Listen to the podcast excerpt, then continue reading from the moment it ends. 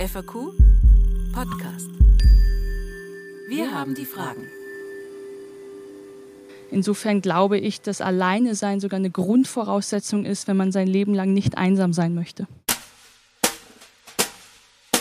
Hallo und herzlich willkommen bei einer neuen Episode des FAQ Podcast. Wir haben die Fragen.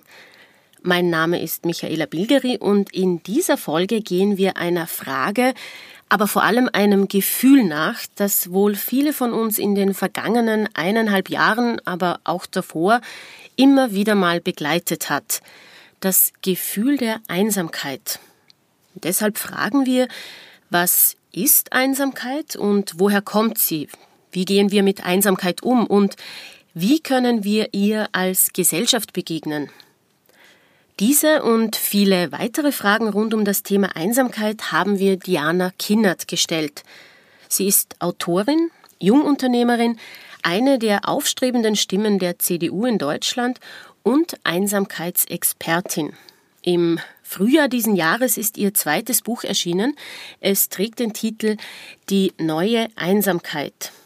Diana Kinnert war beim FAQ Bregenzer Wald 2021 zu Gast und Robert Maruna hat sie auf einem spätsommerlichen Spaziergang durch Mellau begleitet. Ein Gespräch über die Einsamkeit der jungen Generation, das Finden zu sich selbst im Alleinsein und die Frage, ob unser System Schuld daran trägt, dass wir uns einsam fühlen. FAQ Podcast. Wir befinden uns gerade in Mellau und spazieren am Mellenbach entlang. Und das Gebiet hier rund um Mellau, die Flüsse und Bäche sind ja ideal zum Fischen. Und ich habe gehört, du bist eine leidenschaftliche Fischerin. Hast du heute Morgen schon die Angel ausgeworfen? Ähm, ich habe heute Morgen tatsächlich schon die Angel ausgeworfen. Ähm, ich habe festgestellt in den letzten Jahren, wenn ich fischen gehe, dass die wichtigste Arbeit beim Angeln die Vorbereitungszeit ist. Das heißt, man muss wissen, wie die Steigungen sind, wie die Fließgeschwindigkeiten sind, wo die Ruheorte für bestimmte Fische sind. Und die Zeit hatte ich bisher noch nicht und deswegen war, meine, war mein Angelausflug heute Morgen auch nicht ganz so erfolgreich. Aber es war trotzdem schön, nehme ich an, umgeben es war sehr von der Kulisse. Schön. Es war sehr schön. Wenn wir so über das Fischen sprechen, wenn ich, also ich bin jetzt kein Fischer, aber wenn ich Menschen beim Fischen beobachte, dann fällt eine Sache eigentlich immer sehr schnell auf. Diese Menschen sind allein unterwegs. Wie fühlst du dich, wie fühlst du dich im Zusammenhang mit deinem Buch, die neue Einsamkeit?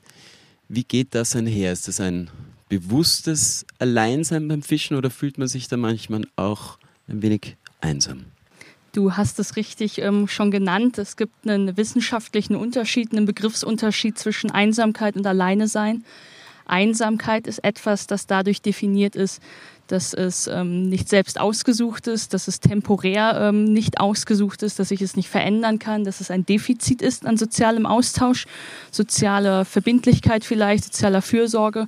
Und es ist ein Zustand, den ich subjektiv als ein Leiden beschreibe, weil ich diesen Zustand eigentlich nicht haben will. Wohingegen alleine sein etwas ist, das ich sehr selbstgewählt, ähm, temporär ähm, beschnitten, ähm, in einer totalen Macht es zu verändern, ähm, angehe. Und alleine sein ist für mich sogar am Ende des Tages eine ganz wichtige Grundvoraussetzung für die Nicht-Einsamkeit, nämlich weil ich in einem Alleine sein mich äh, mir selbst begegne, mich mit mir selbst auseinandersetze, verstehe, was meine Bedürfnisse sind, wo auch meine Grenzen sind und danach auch viel gesündere Beziehungen führen kann. Insofern glaube ich, dass alleine sein sogar eine Grundvoraussetzung ist, wenn man sein Leben lang nicht einsam sein möchte. Aber wie geht man dieses Alleinsein an am schlauesten? Das ist für jeden Menschen unterschiedlich. Das Spannende beim Thema Einsamkeit ist ja auch, dass jeder eine andere Resilienz hat, dass jeder ein anderes Bedürfnis nach sozialer Einbindung hat, dass ob jemand scheu ist oder ähm, gesellig, das sind ganz unterschiedliche Dinge. Und da kann man nicht pauschal sagen, wann jemand alleine ist und wann das für einen gut ist und wann jemand sich einsam fühlen muss und wie man da rauskommt. Das ist für sehr viele Menschen sehr unterschiedlich. Und ich habe ja ein Buch geschrieben, das die neue Einsamkeit heißt, weil ich auch glaube, dass es unterschiedliche Formen von Einsamkeit gibt. Eine Einsamkeit, die alte Menschen betrifft, ist, glaube ich, eine sehr viel andere als die, die vor allem junge Menschen betrifft. Wenn du jetzt sagst, junge Menschen und Einsamkeit, in deinem Buch beschreibst du eingangs mit dem Kapitel Dinner for One, äh, eine Szene, die, glaube ich, sehr viele Menschen in unserer Generation nachvollziehen können. Ihr trefft euch da in einem israelischen Lokal in Berlin Mitte, glaube ich. Mhm. Jetzt kommen die Menschen, manche sagen kurzfristig ab, sie gehen wieder, sie treffen im Lokal jemand anders, setzen sich an einen anderen Tisch. Im Prinzip ist jeder irgendwie nonstop auf Start auf seinem Display und ist eigentlich mehr so mit seiner Rolle und mit seiner Darstellung in dieser Gruppe beschäftigt, als sich wirklich diesem Gemeinschaftsgefühl zu widmen. Du schreibst dann auch, du, du verlässt das Lokal und gehst nach Hause und ähm, man hat so den Eindruck, okay, du bist unterhalten, aber, aber nicht erfüllt. Ja. Also die, ähm, diese Dinner-for-One-Situation, die beschrieb eine sehr alltägliche Situation in meinem äh, großstädtischen Leben. Also die war gar nicht wirklich ähm, literarisch so unbedingt inszeniert und ausgedacht, sondern ähm, es war einfach ganz allgemein bei mir oft der Fall, dass ich in einem Bekanntenkreis mit einer Multi-Options-Attitüde konfrontiert bin, dass ähm, Unverbindlichkeit ein großes Schlagwort ist, dass man manchmal auch sich gar nicht richtig was erzählen kann, weil jeder in einer unterschiedlichen Lebenslage ist. Das heißt, wir sind so zunehmend individualisiert, dass man manchmal gar nicht mehr ähm, wirklich gemeinsame Nenner finden kann. Und das ähm, hat etwas ähm, in mir getriggert. Und deswegen habe ich mich eben damit befasst, dass vor allem junge Menschen ja einsam sind ähm, auf der ganzen Welt. Das belegen ganz viele neue Umfragen und Erhebungen. Und die Frage für mich war, wenn Einsamkeit bedeutet, dass ich zu wenig sozialen Kontakt habe, aber gerade die Generation einsam ist, die eigentlich ununterbrochen im sozialen Austausch mit anderen ist, die per Definition eigentlich Superspreader sind, die in der Gastronomie arbeiten, im Einzelhandel arbeiten, die den öffentlichen Nahverkehr nutzen, die auf Partys sind, in Fitnesscentern, die also eine ganz hohe Fluktuation an sozialem Austausch haben, dann muss Einsamkeit nicht nur etwas mit der Quantität sozialer Beziehungen zu tun haben, sondern augenscheinlich auch etwas mit der Qualität. Und das, was du ähm, beschrieben hast, was da in meinem Buch passiert, ist tatsächlich, dass ich ganz oft nach geselligen Stunden nach Hause gegangen bin und gemerkt habe, ich bin da nicht wirklich erfüllt. Da war eine soziale Qualität nicht erreicht, dass ich Verbindlichkeit gespürt habe, dass ich Fürsorge gespürt habe, dass ich Intimität gespürt habe, dass ich Geborgenheit gespürt habe. Und für mich war das ähm, eine ganz interessante Aufgabe, mich in diesem Buch so durchzuarbeiten und zu schauen, wodurch sind eigentlich junge Beziehungsmodelle geprägt. Du hast jetzt zwei Sachen gleich angesprochen, nämlich eben ich, ich kann das extrem nachvollziehen. Dieses, äh, diese Abende und dieses, wir sind alle total vernetzt, wir sind in unzähligen WhatsApp-Gruppen, wir sind, ähm, wir sind gleichzeitig große, ganz, ganz große Individualisten. Wir, wir, wir streben nach Freiheit, eben nach Flüchtigkeit, nach Ungebundenheit. Und dieses, dieser, dieses Streben nach diesem, dieser individuellen Erfüllung hat letztlich vielleicht auch dazu geführt, dass wir vergessen haben, was bedeutet dieses gemeinsam überhaupt. Ja? Ich glaube, dass der Mensch ähm, einfach ein ultrasoziales Säugetier ist, das dazu gemacht ist, um auf andere zu reagieren. Der ist genauso verdrahtet. Und es gibt eben, und das, da, da wird Einsamkeit dann irgendwann politisch, wer einsam ist dauerhaft, der hat ja sofort negative Konsequenzen in seinem Gesundheitsbereich. Der ist nicht nur anfällig für Depressionen und Angstzustände und Paranoia, sondern auch für wirklich harte Krankheiten. Ähm, die Sterbewahrscheinlichkeit steigt um 30 Prozent bei einsamen Menschen. Also es ist ein hardcorer äh, Gesundheitsfaktor. Und man merkt einfach daran, dass wir tatsächlich uns vielleicht in eine Richtung entwickelt haben, die einfach gar nicht zum Menschen passt. Und wenn der Mensch ähm, alleine bleibt und sozial, ähm, sozial isoliert bleibt, dann verkümmert er auf gewisse Art und Weise. Und deswegen glaube ich schon, dass dieses Einsamkeitsthema eines ist, das wir auch kulturell besprechen müssen, ob unsere gesamte kulturelle Verschiebung weg von Zwängen und Pflichten und Kollektiven hin zu ganz persönlicher, freiheitlicher Entfaltung etwas ist, wo wir vielleicht auch weniger auf Werte wie Beziehungsfähigkeit geachtet haben. Wie ist es möglich, dass diese junge Generation, die eben so vernetzt ist, die so nach Freiheit strebt, die auch alles hat, ja, die an und für sich ein Überangebot an Möglichkeiten hat, uns stehen alle Türen offen. Wie ist es möglich, dass diese Generation sich so einsam fühlt? Ich glaube, dass es verschiedene gesellschaftliche Bedingungen und Trends gibt, die das ein Stück weit befeuert haben oder verstärkt haben. Ähm, das hat mit Sicherheit auch mit einer Veränderung unserer Wirtschaftsweise zu tun wenn ich mich mit meiner Elterngeneration unterhalte, dann ging es damals in deren Erwerbsleben immer ganz oft um Linearität und Verlässlichkeit. Sie konnten sparen, sie konnten das Haus abbezahlen, sie konnten den Kredit abbezahlen, sie wurden befördert. Wenn ich heute in meiner Generation mich mit Arbeitsmodellen auseinandersetze, dann ist alles projektbasiert, dann gibt es gar keinen Betriebsrat, dann ist alles nur disruptiv, innovativ, agil. Also es hat alles was mit Brüchen zu tun. Und ich glaube, dass eine Wirtschaft, die sich entkoppelt hat von auch der Verantwortung für eine Lebensplanung, gleichzeitig auch das soziale Leben der Menschen durchdringt. Und wenn wir wissen, und ich bin ja ganz oft auch auf Zukunftskonferenzen unterwegs, ähm, wenn wir über Kardinaltugenden sprechen, eben von Innovationsfähigkeit, Anpassungsfähigkeit, Agilität, Innovation, dann sind das Dinge, die wir irgendwann adaptieren in unserem Sozialleben. Und das bedeutet dann eben, dass wir nicht wirklich auf Verbindlichkeit achten, dass wir vielleicht von Verantwortung entkoppelt sind, dass wir bestimmte Dinge einfach übersetzen. Und ich glaube, dass das ähm, ein wahnsinniger Trigger ist. Ich kenne die Lebenssituation vieler junger Menschen, die in den Städten wohnen, die sich die Miete nicht mehr leisten können, die eigentlich von Monat zu Monat gucken müssen, ob der Job eigentlich immer noch der gleiche bleibt. Ich habe gesprochen mit ähm, den Deutschlands besten ähm, Abiturienten, die vielleicht alle eine Bankausbildung machen und sogar die sagen, ich weiß gar nicht, ob im Zeitalter der Vollautomatisierung mein Job eigentlich in ein paar Jahren noch da ist. Das heißt, dieses permanente Gefühl des, des Ausgeliefertseins nimmt dir ja auch tatsächlich ähm, sowas wie emotionale Kapazität oder die Möglichkeit, in Gefühle zu investieren, weil du mit ganz anderen Dingen beschäftigt bist. Du hast jetzt ganz, ganz viele Dinge auf einmal angesprochen. Du hast aber eine Sache gesagt, dieses System einerseits und die wirtschaftliche Veränderung auf der anderen Seite. Ist es das System, das wir quasi uns selbst aufgebaut haben, das dazu geführt hat, dass wir zwar eine Fülle an Möglichkeiten haben, dass wir eben unbefangen agieren und uns theoretisch entfalten könnten, aber gleichzeitig eben, du hast es angesprochen, Demenz, Herz-Kreislauf-Krankheiten, ähm, in Deutschland sind es 14 Millionen Menschen, die sagen, sie leiden an Einsamkeit. Ist das System schuld? Ich glaube ja. Und ich glaube dennoch, dass das System nicht etwas ist, das vom Himmel gefallen ist.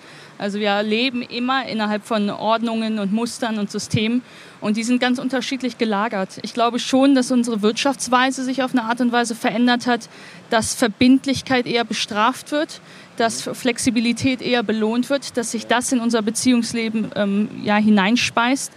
Ich glaube, dass wir natürlich mit den Möglichkeiten der Technologisierung und Digitalisierung einen ganz neuen Raum eröffnet haben, wo wir vielleicht auch kollektive Momente ja meiden können damals, ähm, ich weiß es bei mir zu Hause, hat man eben Samstagabend Wetten das geguckt und Sonntagabend den Tatort.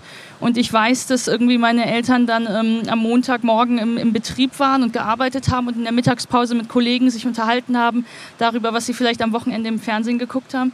Das ist ja bei mir alles ganz anders. Ähm, wenn ich auf YouTube oder TikTok oder auch sogar schon auf Netflix konsumiere, konsumiere ich ja etwas, was alle anderen vielleicht in dem Moment nicht konsumieren. Das heißt, ich kann mich der kulturellen Werte gar nicht so richtig selbst vergewissern, weil wir gar nicht alle genau das Gleiche erlebt haben. Und natürlich ist es ein Freiheitszugewinn im Vergleich zu vor 100 Jahren, wo wir alle zur gleichen Zeit äh, schwanger geworden sind, alle zur gleichen Zeit heiraten mussten, alle irgendwie die gleiche Ausbildung gemacht haben, also wo eigentlich wahnsinnig viel schon vorherbestimmt war. Das ist jetzt ein formeller Freiheitszugewinn für uns alle, der dem Menschen gerechter wird, aber gleichzeitig fehlen dadurch natürlich sowas wie kollektive Erlebnismomente. Also warum, wir können manchmal vielleicht nicht richtig bonden, weil wir einfach aneinander vorbeileben. Und die Frage ist, ähm, ob uns genau das glücklich und gesund macht und wir das wollen. Und die Einsamkeitsdiagnostik sagt ja wahrscheinlich eben nicht. Eigentlich sehnt sich der Mensch nach Geborgenheit, nach Intimität, nach wirklicher Nähe und Hinwendung. Und dass das aber gerade nicht zustande kommt, kann etwas damit zu tun haben, dass sich bestimmte Dinge in unserem System, vielleicht auch in einer kulturellen Ordnung, verstetigt und verfestigt haben. Und die Frage ist, wie wir das als Gesellschaft aufbrechen können. Das wäre auch meine nächste Frage gewesen, weil du schreibst in deinem Buch eben, Einsamkeit breitet sich aus wie eine Epidemie. Äh, du bist ja beratend für Großbritannien auch tätig und in Großbritannien gibt es ja ein Ministerium, das sich mit dem Thema Einsamkeit auseinandersetzt.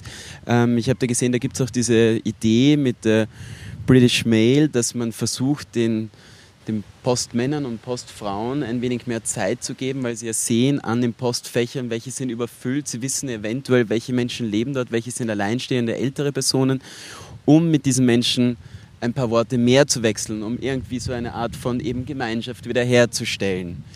Wie sieht deine Arbeit, deine Bemühungen in Deutschland aus? Was machst du, um Einsamkeit entgegenzuwirken?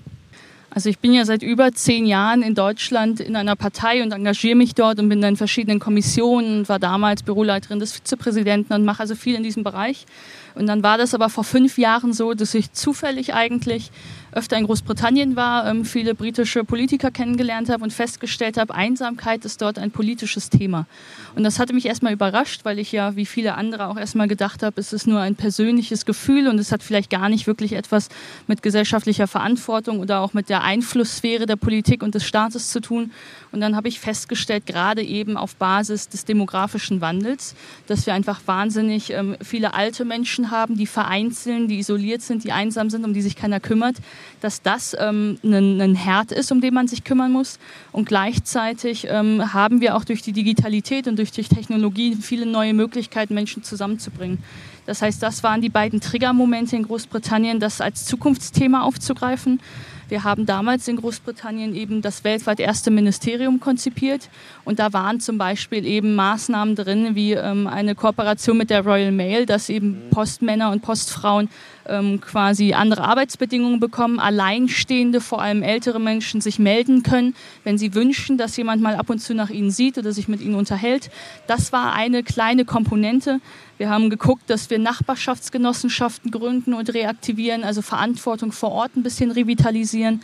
Wir haben vor allem geschaut, dass der Gesundheitsapparat, der sehr stark in Großbritannien wie in Deutschland industriell aufgebaut ist, also auf physische Gesundheit schaut, sich verändert und mehr auf mentale Gesundheit guckt.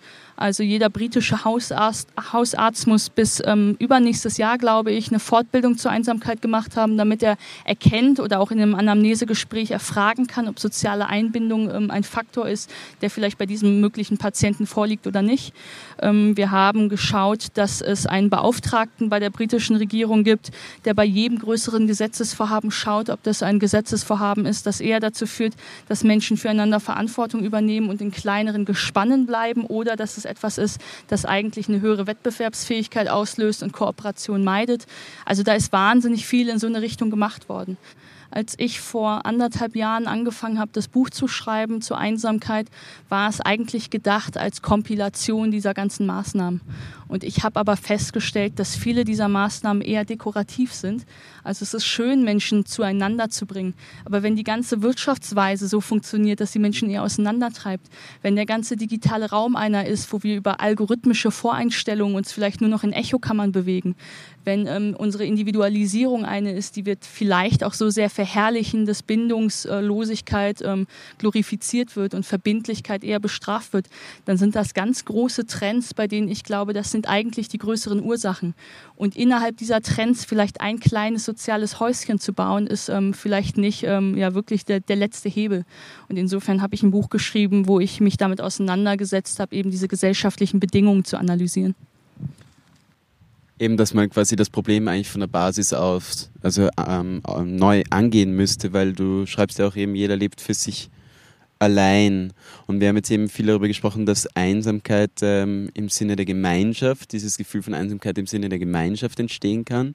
Aber du schreibst eben auch, Einsamkeit ist ja ein sich von sich selbst entfernen. Oder eigentlich entsteht dadurch dieses Gefühl vermehrt für alle Zuhörerinnen und Zuhörer, die das Buch nicht gelesen haben, was meinst du genau damit? Also tatsächlich habe ich festgestellt, dass es vielleicht einen ganz grundsätzlichen Unterschied gibt in zwei Formen von Einsamkeit. Ich habe mich eben in Großbritannien viel mit der alten klassischen Einsamkeit beschäftigt, also der Einsamkeit eher der hochaltrigen Menschen, der Seniorinnen und Senioren. Und dort ist es ja oftmals so, dass vielleicht der Partner verstorben ist, die Freunde ähm, langsam versterben, Kinder, Enkelkinder wegziehen, also dass quasi ähm, der einzelne Mensch so sehr vereinsamt, weil er vereinzelt nur noch lebt und weil sonst kein sozialer Kontakt um ihn herum ist. Wenn er dann auch noch aus der Nachbarschaft gehoben wird, dann vielleicht im Altersheim ist, dann fehlt da eigentlich eine Art von, von Umgebung. Das heißt, diese alte Einsamkeit ist tatsächlich dadurch geprägt, dass alle anderen abwesend sind. Man kann also helfen, indem man schaut, wie kann ich Teilhabe organisieren für diese Menschen, wie kann ich Infrastrukturen organisieren, wie kann ich Begegnungen möglich machen. Es gab in Japan ein Projekt, das wir betreut haben, wo 70 bis 90-Jährige ähm, einkaufen gehen für 90 bis 100-Jährige. Und wenn dann ein jüngerer Älter mit einem älteren Älteren ähm, zusammensitzt und die zum Beispiel dann die Einkäufe überprüfen, sitzen sie beim Kaffee zusammen und freunden sich automatisch an. Also es gibt ganz viele Freundschaften jetzt in Japan zwischen 70-Jährigen und 90-Jährigen als Zeiteffekt. Neue Freundschaften. Neue Freundschaften. Das heißt, bei den Älteren reicht es, die Menschen zusammenzustecken und dann ist Einsamkeit im Prinzip gekillt. Und das ist ja ein ganz großer Unterschied zu junger Einsamkeit. Denn die Jungen sitzen alle schon beisammen und schaffen es ja trotzdem nicht weniger einsam zu sein. Und das war für mich diese junge Einsamkeit oder diese moderne, das moderne Phänomen der Einsamkeit. Ich kann alles machen, was ich will und alle Menschen zusammenstecken und auf einmal sitzen hier tausend junge Menschen, aber es entstehen eben nicht tausend neue Freundschaften, sondern jeder ist trotzdem für sich. Das ist eben wie in meiner Dinnersituation. Ich bin mit acht Freunden zum, zum Essen verabredet, aber irgendwie fühlt es sich für jeden wie Dinner for One an. Und dann muss man sich überlegen, womit könnte das etwas zu tun haben. Ja, aber ist das nicht genau die Krux? Ist nicht genau das, was es ist, dass wir so mit uns selbst beschäftigt sind, dass wir auch eben durch soziale Medien dazu quasi angetrieben werden, dass wir uns immer mehr selbst darstellen und dass eigentlich, es geht nur mehr, es ist alles so egozentrisch in dem Sinn. Ähm, in der Stadt vermutlich noch mehr als am Land, def definitiv. Ähm, aber wie kann ich da das Bewusstsein der jungen Menschen, wie kann ich junge Menschen erreichen, wenn ich ihnen erklären, hey Leute, da funktioniert etwas von, von Grund auf nicht. Ich war letzte Woche, wollen wir uns hier hinsetzen? Ja, gerne. Ich war letzte Woche beim Europäischen Forum in Altbach und hatte ein Gespräch mit ähm, Robert Waldinger, das ist ähm, ein Professor aus Harvard, der im Prinzip ähm, die international längste Studie ähm, gemacht hat, eben schon seit über 60 Jahren, zum Thema, was macht eigentlich Glück aus. Und er stellt fest, dass viele junge Menschen sagen, sie konzentrieren sich auf Karriere. Dabei sagt diese Studie, Menschen mit Freundschaften, mit Familie, die sind am glücklichsten. Und er endete im Prinzip seine Präsentation damit zu sagen, konzentriert euch nicht auf Karriere, konzentriert euch auf Freunde oder Familie. Und das ist eine Konsequenz, genau so ist es. Das ist eine Konsequenz oder ein Ratschlag, den habe ich dann mit jungen Menschen besprochen. Und die haben dann zu mir gesagt, also das hört sich für mich an, wie sei nicht traurig, sei glücklich. Das hört sich für mich an, wie, wie soll ich das denn jetzt noch, noch zusätzlich schaffen? Ich muss so viel leisten jeden Tag, ich muss mich die ganze Zeit verbiegen, ich muss irgendwie mich irgendwie darstellen, ich äh, weiß überhaupt nicht, wie mein Job funktioniert und ob wann es ihn noch gibt. Ich bin mental, fühle ich mich so ausgeliefert in dieser Welt. Und jetzt kommt noch einer, der mir sagt, und bitte jetzt noch den halben Tag mit Freunden verbringen. Das heißt, sie empfinden eben nicht, dass das ähm, ein Lösungsratschlag ist, sondern für sie ist es einfach nur eine mentale Überforderung mehr. Und deswegen habe ich überlegt, dass das, was eine junge Einsamkeit ausmacht, gar nicht dieses Selbstgewählte ist ähm, von ich ähm, bin mit vielem anderen beschäftigt, nur nicht mit sozialer Beziehung, sondern es ist ein Gefühl von permanent, per, permanenter Auslieferung. Auslieferung. Ich habe ähm, eine Parallele vor allem gesehen zu Edward Hopper, der mhm. ja dieses Nighthawks-Bild gemacht hat, ähm, wo diese Menschen in dieser Bar sitzen, hinter Glas. Und die sitzen auch alle so ein bisschen distanziert voneinander, die sitzen ein bisschen distanziert, trotzdem sind sie ja irgendwie im gleichen Laden. Der Blick des Betrachters geht ja durch die Glasscheibe, aber jeder schaut woanders hin. Die, die Blicke sind irgendwie ein bisschen entleert. Und es gibt eine britische ähm, Kulturwissenschaftlerin, Olivia Lang, die ähm, den Erfolg der Edward Hopper Gemälde ähm, so definiert oder so analysiert, dass sie darauf, dass sie zurückführt, dass es etwas eigentlich mit dem Expressionismus der Urbanisierung zu tun hat. Also in dem Moment, wo ähm, der Lärm da ist, irgendwie die U-Bahn da ist, ich rieche alle, ich höre alle, mir ist jeder zu nah. Das heißt, ich ich fühle mich auf eine Art und Weise entgrenzt und fühle mich permanent ausgeliefert. Jeder greift die ganze Zeit auf mich zu und weil ich die ganze Zeit im Mittelpunkt stehe und die ganze Zeit Leute was von mir wollen und ich so reizüberflutet bin, kann ich mich gar nicht auf andere einlassen. Das heißt, das ist dieses städtische Überforderungsgefühl von ähm, Anonymität und gleichzeitig zu viel Lärm und Reiz und dadurch bauen sich, und so sieht man es in den Edward Hopper Gemälden, ja im Prinzip gläserne Wände zwischen den Menschen auf. Und das hat ja nur seine Potenz gefunden in der Digitalisierung. Wenn ich mein Handy ausmache und im Flugmodus bin oder am nächsten Morgen mein Handy einschalte, ich weiß, ich habe fünf neue Follower. Ich weiß, dass in meinen Familienchats bei WhatsApp geschrieben wurde. Ich weiß, dass ich drei neue E-Mails habe. Das heißt, ich kann nicht mal das Handy ausmachen und schlafen, ohne zu wissen, dass niemand auf mich zugreift. Auf mich wird permanent zugegriffen. Und wir wissen vor allem in so einer jungen, äh, in so einer jungen Medienblase auch teilweise, dass diejenigen, die sich am besten inszenieren, auf Twitter, auf Instagram, die ihr Leben teilen, die eine Marke aus sich herausbauen, statt einfach nur Teil vielleicht einer Redaktion zu sein, dass das diejenigen sind, die wissen, so funktioniert hier meine Karriere in dieser Welt. Das heißt, ähm, das Gefühl, dass junge Menschen sich permanent ausgeliefert fühlen, kommt natürlich davon, dass sie sich inszenieren. Das machen sie aber vielleicht gar nicht, äh, weil sie unbedingt freiwillig so wollen, sondern weil eben diese ganzen Systeme und Ordnungen so funktionieren.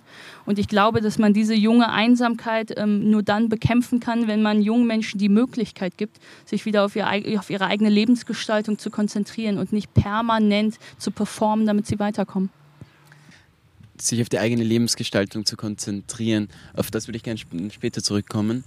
Du hast jetzt nämlich auch was angesprochen, was äh, mir so in den Sinn gekommen ist. Eben ist es diese Überforderung, nämlich einerseits eben die Überforderung in, in beruflicher Hinsicht und andererseits eben auch diese Überforderung an Menschen und Informationen, die tagtäglich oder sekündlich eben auf uns einprasseln, die uns dann auch ein bisschen so, wie soll ich sagen, ähm, unsicher machen vielleicht. Ist Einsamkeit auch irgendwie, entsteht aus Unsicherheit Einsamkeit?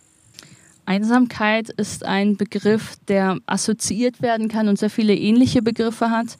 Wir wissen bei ähm, schlimmen, gewalttätigen Attentätern, dass die ganz oft in der Jugend einsame Phasen hatten und das Gefühl hatten, ich werde diskriminiert und ausgeschlossen und ich gehöre nicht dazu und irgendetwas stimmt mit mir nicht und dann schlägt das eben eine gewalttätige Rachsucht bei denen um. Es gibt ähm, lethargische Menschen, die sagen, ähm, ich bin hier unsichtbar gemacht worden, also finde ich auch einfach nicht mehr statt. Also Einsamkeit kann viel zu tun haben mit Ausschluss, ähm, mit Rache auf der einen Seite, mit einer Unsicherheit, weil ich gar nicht weiß, was ich geben kann. Ich ähm, habe eine persönliche Einsamkeitserfahrung, dass es bei mir zum Beispiel so war, dass es eine Zeit in meinem Leben gab, wo viele nahe Menschen in meiner Familie, in meinem Freundeskreis gestorben sind. Das heißt, ich sehr natürlicherweise eigentlich mit Verlust zu kämpfen hatte. Das heißt, es gab traurige und schmerzhafte Gefühle in mir. Ich hätte mir die Zeit nehmen müssen, mich damit auseinanderzusetzen. Habe ich nicht gemacht, klassischerweise. Das heißt, ich habe mich irgendwie in Partys gestürzt, ähm, auf Dinner gestürzt, in Menschen irgendwie gestürzt abgelenkt, äh, kompensiert, weil ich es irgendwie nicht anders ausgehalten habe. Und wenn dann jemand auf mich zukommt und sagt, Jana, wie geht's dir eigentlich, habe ich immer sporadisch gesagt, ähm, alles gut und wie geht's dir? Und dann kann aber Einsamkeit ja nicht von mir bekämpft werden, weil ich mich gar nicht zu erkennen gebe. Das heißt, ähm, wenn ich sagen würde, danke, dass du fragst, mir geht's nicht so gut, dann hat der andere ja auch erst die Möglichkeit, mit mir wirklich sich auseinanderzusetzen und dass ich mich wirklich zeige, wie es mir geht. Wenn ich das aber selbst gar nicht zulasse, also eigentlich selbst meine Beziehung sabotiere, weil ich immer alles gut sage, obwohl es mir gar nicht so geht, dann kann ich aus dieser Einsamkeit auch gar nicht entfliehen. Das heißt, ich glaube schon, es gibt ganz unterschiedliche Verantwortungsebenen von Einsamkeit. Wir haben sicher eine politische und eine kulturelle. Wir haben sicher eine auch in der, im Unternehmen. Ähm, gibt es Betriebsräte, Gewerkschaften, die für deine Rechte eintreten, dass du dich sicherer fühlst. Aber es gibt eben auch eine persönliche. Und deswegen habe ich eingangs gesagt, dass Alleine sein für mich was wahnsinnig Wichtiges ist, weil ich in einem Alleine sein merke, wer ich bin und was ich gerade brauche und wie meine Bedürfnisse so, so sind und mich auch selbstkritisch hinterfrage, wo ich vielleicht wieder kompensiere und ablenke. Und nur wenn ich mir dessen bewusst bin, kann ich auch, wenn mich jemand fragt, wie geht's dir, ähm, sagen, heute vielleicht nicht so gut. Wir können gerne drüber reden. Und das ist eine eigene Verantwortung auch. Also es klingt eben dann auch so alles danach, dass der Weg, um Einsamkeit, sich mit dieser Thematik auseinanderzusetzen, um Einsamkeit entgegenzuwirken, ist eigentlich in dem Sinne, in dem wir uns uns selbst stellen. Und da würde ich jetzt auch gerne wieder anfangs auf das zurückkommen, eben das Fischen oder auch eben dieses zurück in die Natur ist das eventuell eine Möglichkeit, um sich wieder sich selbst näher zu kommen. Ich glaube, was wichtig wird, ist, nachdem wir über Einsamkeit gesprochen haben, vielleicht auch gesellschaftlich darüber zu sprechen, was macht gesunde Beziehung und Bindungsfähigkeit allgemein aus. Und natürlich geht Bindungsfähigkeit nicht, wenn du dich selbst ähm, subtrahierst. Also eine Beziehung zu zweien, zwischen wem auch immer, funktioniert ja nur, wenn du selbst auch mit anwesend bist. Und dafür musst du dich selbst ähm, mit dir auseinandersetzen und ähm, auch an vielleicht Traumata und an Kompensation und Ablenkung arbeiten. Und du hast es gesagt, man muss sich sich selbst stellen, man muss sich, sich als sich selbst zu erkennen geben. Und das wiederum habe ich ähm, in meinem Buch erarbeitet, vor allem mit Schülerinnen und Schülern unter 16, hat viel mit Minderwertigkeitsgefühlen zu tun, die in der digitalen Welt zum Beispiel extrem getriggert werden. Ich habe viel mit 13, 14, 15-Jährigen gesprochen, die ich gefragt habe, hast du eigentlich Freunde, hast du beste Freunde, hast du gute Freunde? Die bejahen das alle ähm, auch wenn ich frage, sind das wirklich Freunde oder sind es nur Follower, die sagen, nee, das sind echte Freunde. Also die sind da ganz ganz euphorisch, dass sie gute Freunde haben. Und wenn ich dann frage, ob sie mit diesen Freunden auch Probleme besprechen, dann rudern sie ganz schnell zurück und sagen, nee, natürlich nicht. Und ich denke, ähm, aber dafür hat man doch Freunde, dass man mit Freunden auch Probleme besprechen kann. Und die sagen dann, nein, dann werde ich doch ausgewechselt, weil ich doch dann zu viel Belastung bin.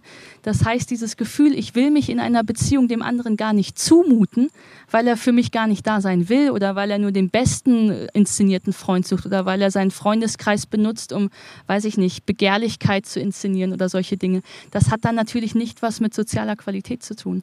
Also gerade junge Menschen sagen zu mir, ähm, sie, die ja ganz krass ähm, sozialisiert sind über verschiedene soziale Plattformen, die das Gefühl haben, ähm, die ganzen Pastelltöne, ähm, die Filter auf Instagram, das Leben der anderen sieht immer geiler aus.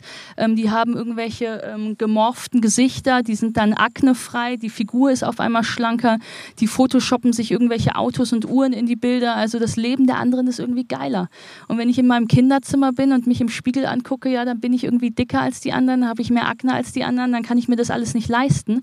Und dann das Gefühl zu haben, ich mute mich trotzdem anderen zu, verlangt dir ein dolles Selbstbewusstsein ab. Das heißt, du musst in dir so gefestigt sein, dass du weißt, das bei den anderen ist erstens nicht die Realität. Und selbst wenn es so wäre, ich bin eigentlich ein guter Typ. Und es wäre eigentlich schön, wenn Leute mit mir befreundet sind, weil ich glaube, ich bin ein guter Freund.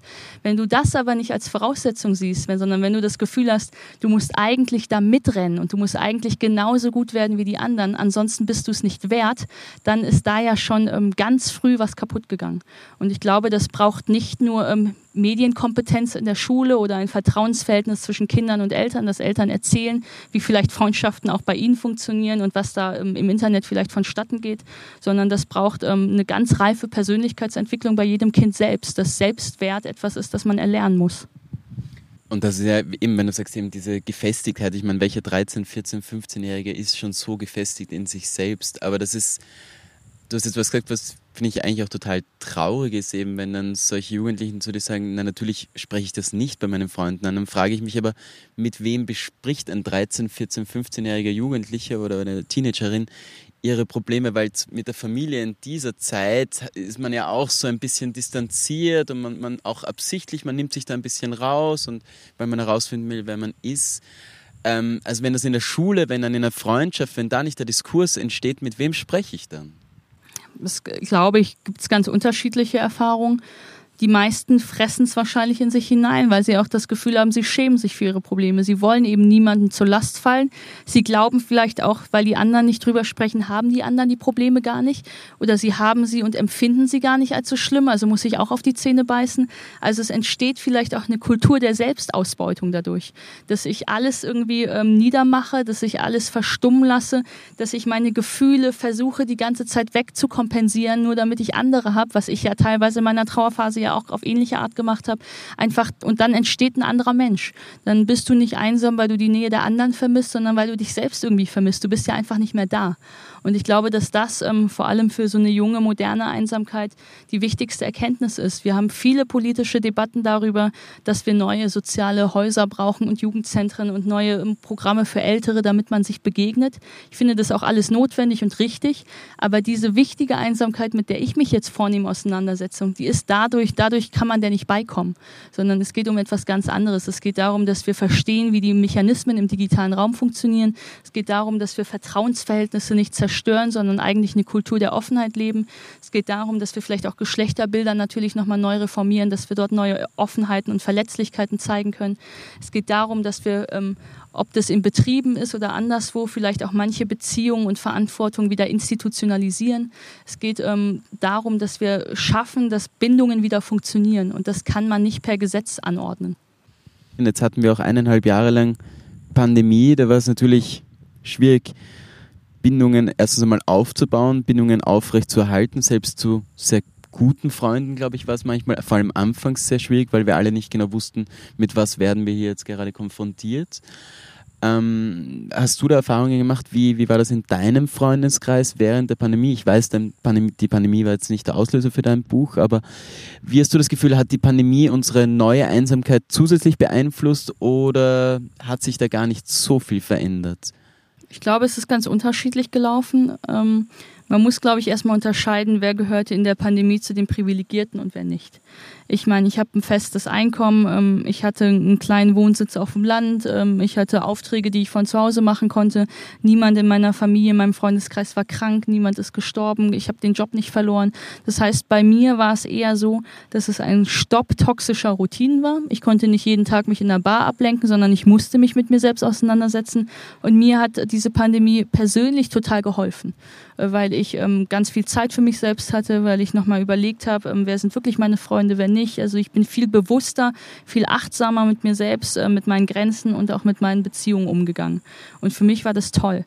Aber gerade für eine junge Generation, die von der Pandemie eigentlich noch viel stärker getroffen ist, weil sie eben in einer Persönlichkeitsentwicklung gestört ist, weil sie ähm, diese internationalen Erfahrungen vielleicht gar nicht mehr sammeln konnte oder in der Zeit nicht sammeln konnte, wie wir es damals vielleicht konnten, weil sie halt vornehmen im Einzelhandel, in der Gastronomie, arbeiten, in ihren kleinen Studentenjobs teilweise, ähm, wo die Jobs weggefallen sind, wo die Industrie zugemacht worden ist die nach dem Abitur vielleicht ähm, anfangen zu studieren, die eigenen Kommilitonen noch gar nicht kennengelernt haben, vielleicht auch einfach ganz natürlich ähm, dieses Rebellische aus dem Elternhaus rauszugehen, zu cutten mit, was ist eigentlich meine Erziehung und wer bin ich eigentlich selbst.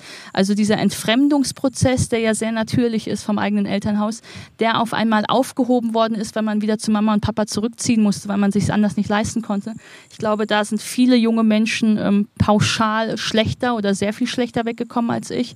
Und ich glaube, dass ähm, wenn wir Einsamkeit tatsächlich als etwas definieren, wo ich mich erst dann achtsam und bewusst mit Beziehungen auseinandersetzen kann, wenn ich nicht jeden Tag hasseln muss eigentlich, um irgendwie meine Miete zu bezahlen, dann ist das etwas, was sich verschlechtert hat. Die jungen Menschen ähm, sind überforderter gewesen, die sind ausgesetzter gewesen, die haben weniger Chancen bekommen, die müssen jetzt um die wenigen, vielleicht auch in der Wirtschaft, die wenigen Ausbildungsplätze, die jetzt noch gekommen sind, müssen sie härter kämpfen.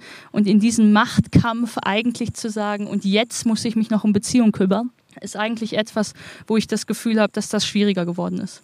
Dieses soziale Gefüge der Großfamilie, das wir ja in West- und Mitteleuropa eigentlich nicht mehr wirklich kennen. Also am Land vereinzelt findet man es noch, aber schauen wir jetzt nach Asien, schauen wir nach Afrika, wo ein Mensch für 17 andere quasi äh, sich verantwortlich fühlt und eben fünf verschiedene Jobs hat. Und äh, war in der Zeit ein ganz guter Artikel, da ging es eben auch darum, dass die Pandemie, dass diese Isolation in diesen Ländern äh, psychisch betrachtet sogar besser weggesteckt wurde, weil dieses soziale Gefüge viel, viel größer und viel verankerter ist. Glaubst du, ist vielleicht auch ein Schlüssel wäre wieder dieses Bewusstsein für eine Großfamilie äh, zu wecken, könnte uns das im, mit der Thematik Einsamkeit helfen? Ich bin ähm, ein zutiefst äh, bürgerlich, freiheitlicher Mensch, dass ich glaube, dass ähm, ich dieses Einsamkeitsthema nicht angehen möchte, indem ich ähm, viel vorschreibe, wie ähm, man persönlich damit umgehen kann, welche Freunde man haben muss, ob man äh, eine Liebespartnerschaft braucht oder nicht, ähm, ob ich vielleicht lieber doch irgendwie projektbasiert immer kurz arbeite oder ob ich mein 60-jähriges Firmenjubiläum irgendwo haben möchte. Ich glaube, da sind viele Leute sehr unterschiedlich, aber ähm, du hast recht, es gibt einfach wahnsinnig viele wissenschaftliche ähm, Studien, die einfach beschreiben, dass da, wo ich in sozialer Eingebundenheit lebe, ähm, und das kann eine Familie sein, das kann aber auch eine Nachbarschaft sein, das kann ein Kollegenstamm im Betrieb sein, das kann, eine, das kann meine Gewerkschaft sein, in der ich mich engagiere. Je mehr ich eingebunden bin, desto ähm, sicherer fühle ich mich und je sicherer ich mich fühle, desto leichter und freier fühle ich mich. Und das ist erstmal ein gegensätzliches Paar, das ich so gar nicht damals gesehen hatte. Ich war eher der, der Meinung, als ähm, Hyperkapitalist, dass ähm, wenn alles komplett frei ist und du jeden Tag ähm, dein Leben neu erfinden kannst und du gar keine Routine hast und du niemandem etwas schuldig bist, dann äh, bist du eigentlich am freisten und am glücklichsten. Und heute stelle ich auch in meinem persönlichen Leben fest, ähm, dass es eigentlich umgekehrt ist. Und trotzdem muss man aufpassen, dass man nicht zu autoritär das für andere bestimmt. Also ich merke bei mir, ich habe früher, weiß ich nicht, 200 Projekte pro Jahr gemacht. Jetzt mache ich sechs kleinere, äh, also sechs kurze, also sechs große Projekte, aber dafür ist die Zahl eben kleiner ähm, und fühle mich viel glücklicher. Ich fühle mich glücklicher, ähm, dass ich ein Auto oder dass ich ein Fahrzeug besitze, um das ich mich selbst kümmern kann und nicht bei Drive Now ist irgendwo parke und dann interessiert es mich nicht mehr. Also das Eigentum verpflichtet ist schon auch etwas, das mir eine Verantwortung irgendwie abverlangt teilweise. Ähm, ich spüre, dass ich, ähm, ich habe damals, war ich so viel unterwegs, dass es sich für mich nicht gelohnt hat, Lebensmittel im Supermarkt einzukaufen, weil wenn ich das nächste Mal zu Hause war, waren sie schon wieder alle kaputt. Das heißt, ich habe eigentlich nur von Restaurant zu Restaurant gelebt. Teilweise bin ich von Taxi zu Taxi, von Hotelbett zu Hotelbett und habe mich so entwurzelt und heimatlos gefühlt, dass ich eben nichts anderes in meinem Leben hatte, außer mich mit Geselligkeit abzulenken. Und ich merke, dass das heute etwas ganz anderes ist. Ähm, es gibt ein Buch von einem Briten, ähm, da geht es auch ganz explizit darum, dass der Mensch glücklich ist, wenn er Bezüge hat. Und wenn er Bezüge verliert, dann irgendwie, dann kommt er irgendwie nicht klar. Und das kann man auf Jahrtausende alte irgendwie Erfahrungsmuster irgendwie zurückführen. Bei mir ist es definitiv so, dass wenn ich weiß, ich äh, schlafe in meiner eigenen Bettwäsche, ich habe einen Geruch um mich herum, auf den ich mich verlassen kann, dann äh, fühle ich mich sicherer und dann bin ich glücklicher. Es bringt uns alles ein bisschen eben wieder zurück zu dieser Rückbesinnung auf auch Werte, in, in vor allem alte Werte. Jetzt, mein Besitz ist jetzt äh, ein zweischneidiges Schwert in dem Sinn, Wird, aber ähm, viel diskutiert, ja. ja. ja, aber, aber definitiv. Und wenn ich dann weiterdenke, dann komme ich wieder diese Grundwerte, die man jetzt am Land, gerade wo wir hier sitzen, eben auch, glaube ich, verankerter sind, eben als im urbanen Raum. Aber wie, wie können wir so eben diese Rückbesinnung auf Werte, dieses nicht, eben, du hast gesagt, früher 200 Projekte, jetzt sechs Projekte, ähm, 50 verschiedene Restaurants, jetzt mein eigenes Essen. Also dieses, es, es führt dann alles wieder zurück. Wir müssen zu uns selbst zurückfinden. Wir müssen uns mit uns selbst auseinandersetzen, um eben dann individuell darauf, also aufmerksam zu werden oder herauszufinden, was tut uns gut und was tut uns eben nicht gut. Wie, wie kommen wir zurück zu diesen Werten? Ich glaube, ähm, man hat ein milderes Gefühl, wenn man sich das einfach ähm, in einer jahrhundertelangen Tradition anschaut. Wir sind, wir kommen aus einer Kultur, ähm, wo die Dinge nur deswegen funktioniert haben, weil wir in ganz ähm, tiefen Zwängen waren. Ich musste Ministrant auch noch damals sein. Im Prinzip, meine Familie hat sich das so gewünscht. Ich weiß, dass bei meinen, ähm, bei meinen Großeltern irgendwie auf der katholischen Schule das noch konformistischer war. Also die Welt ist ja eine viel freiere geworden als früher. Ähm, ich habe eine Freundin, ich bin homosexuell. Das wäre vielleicht vor 100 Jahren undenkbar gewesen, dass ich dafür nicht auf der Straße irgendwie verkloppt werde. Also ich weiß es nicht. Also es gibt einfach wahnsinnig viele Felder, wo wir liberaler geworden sind, wo wir formell freier geworden sind, wo wir uns besser entfalten können. Und das ist eine Individualisierungsbewegung, die vor allem für diskriminierte Gruppen, für unterprivilegierte Gruppen wahnsinnig wichtig geworden ist. Und das kann man nicht wieder zurückdrehen. Das wünschen wir uns auch nicht, dass das wieder zurückgedreht wird. Also man muss aufpassen, dass man nicht mit autoritären liebäugelt, weil man sagt, ja, die alte Familie war genau das Richtige und deswegen sind alle anderen jungen, modernen Lebensmodelle die falschen und ähm, wir müssen äh, wieder nach, wir müssen wieder in die Vergangenheit reisen. Und das kann nicht die Lösung sein, sondern wir müssen schauen, dass wir diese Freiheit, die wir jetzt haben, aber so benutzen und so für uns verwenden, dass wir darin glücklich werden. Und das hat einfach viel mit eigener Achtsamkeit zu tun. Und das kann man aber auch nur dann angehen, wenn man versteht, wie gesellschaftliche Bedingungen funktionieren. Ähm, ich habe eine Freundin, die mir vor ein paar Monaten erzählt hatte, dass sie in einem Startup arbeitet und dass es total toll ist, weil das Startup macht was ähm, gegen Depressionen, also es ist irgendwie sinnstiftende Arbeit für sie und eigentlich ist sie da total glücklich. Und dann kam nach einer Stunde heraus, dass sie dort ganz schlimm gemobbt wird ähm, und eigentlich dieser Job doch nicht so gut ist, wie sie sich das vorgestellt hat. Und dann habe ich sie gefragt, wie sie denn damit umgeht, ob sie das da mal angesprochen hat, ob es Feedbackgespräche gibt, ob man die Leute, die mobben, irgendwie, ob man die rausgeworfen hat, also was da eigentlich passiert ist. Und sie hat gesagt, ja, ich habe das Thema, ich bin das Thema angegangen. Und zwar mache ich jede Woche dreimal Meditation mehr, damit ich mehr aushalte. Ja, was ist das Thema mit sich selbst angegangen? Genau, und darum geht es. Also es geht nicht darum, dass du merkst, ähm, ich brauche Beziehungen und ich brauche bestimmte Dinge in meinem Leben und dass die komplette Verantwortung wieder nur auf dir selbst liegt und du in dieser kompletten Selbstausbeutung das Gefühl hast, ich muss noch mehr und mehr und mehr leisten, weil sonst klappt es nicht, sondern wir müssen es irgendwann auf eine kulturelle und gesellschaftliche Ebene heben, wo wir merken, vielleicht brauchen wir wieder Betriebsräte, vielleicht brauchen wir wieder Arbeitsstrukturen, die vielleicht nicht so remote und cool daherkommen, die aber aber etwas mit Zuständigkeit zu tun haben. Vielleicht ist das nicht unbedingt ein Fortschritt, dass ich meinem Chef im Startup duze und mit ihm Bier trinken gehe, wenn er mir dann irgendwie abends sagen kann, ja, wir sind doch befreundet, deswegen brauchst du keinen Betriebsrat. Also diese Dudes-Kultur ist ja manchmal auch das Suggerieren von Nähe, obwohl du in ökonomischer Abhängigkeit stehst. Das heißt, du brauchst klare Prozesse. Und das sind Dinge, wo wir uns anschauen müssen, was wir uns da eigentlich manchmal verklären, was wir manchmal glorifizieren und wo vielleicht das Installieren oder das Integrieren von alten Modellen etwas wäre, wo wir im Endeffekt ähm, mehr von hätten.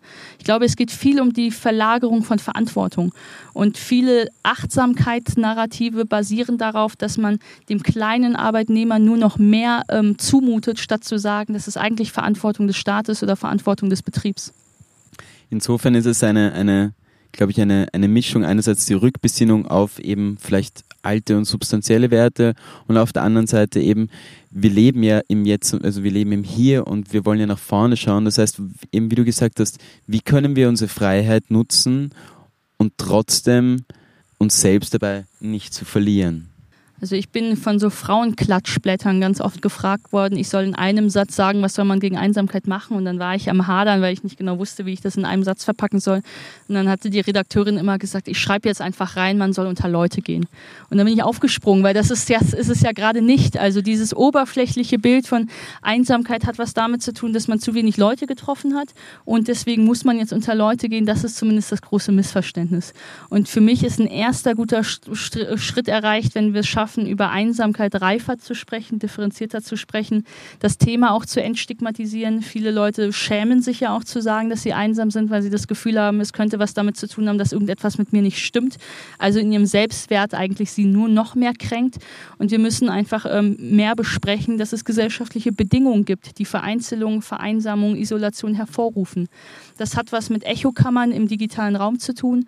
Das hat was mit einer Selbstausbeutungskultur in der modernen Wirtschaft zu tun.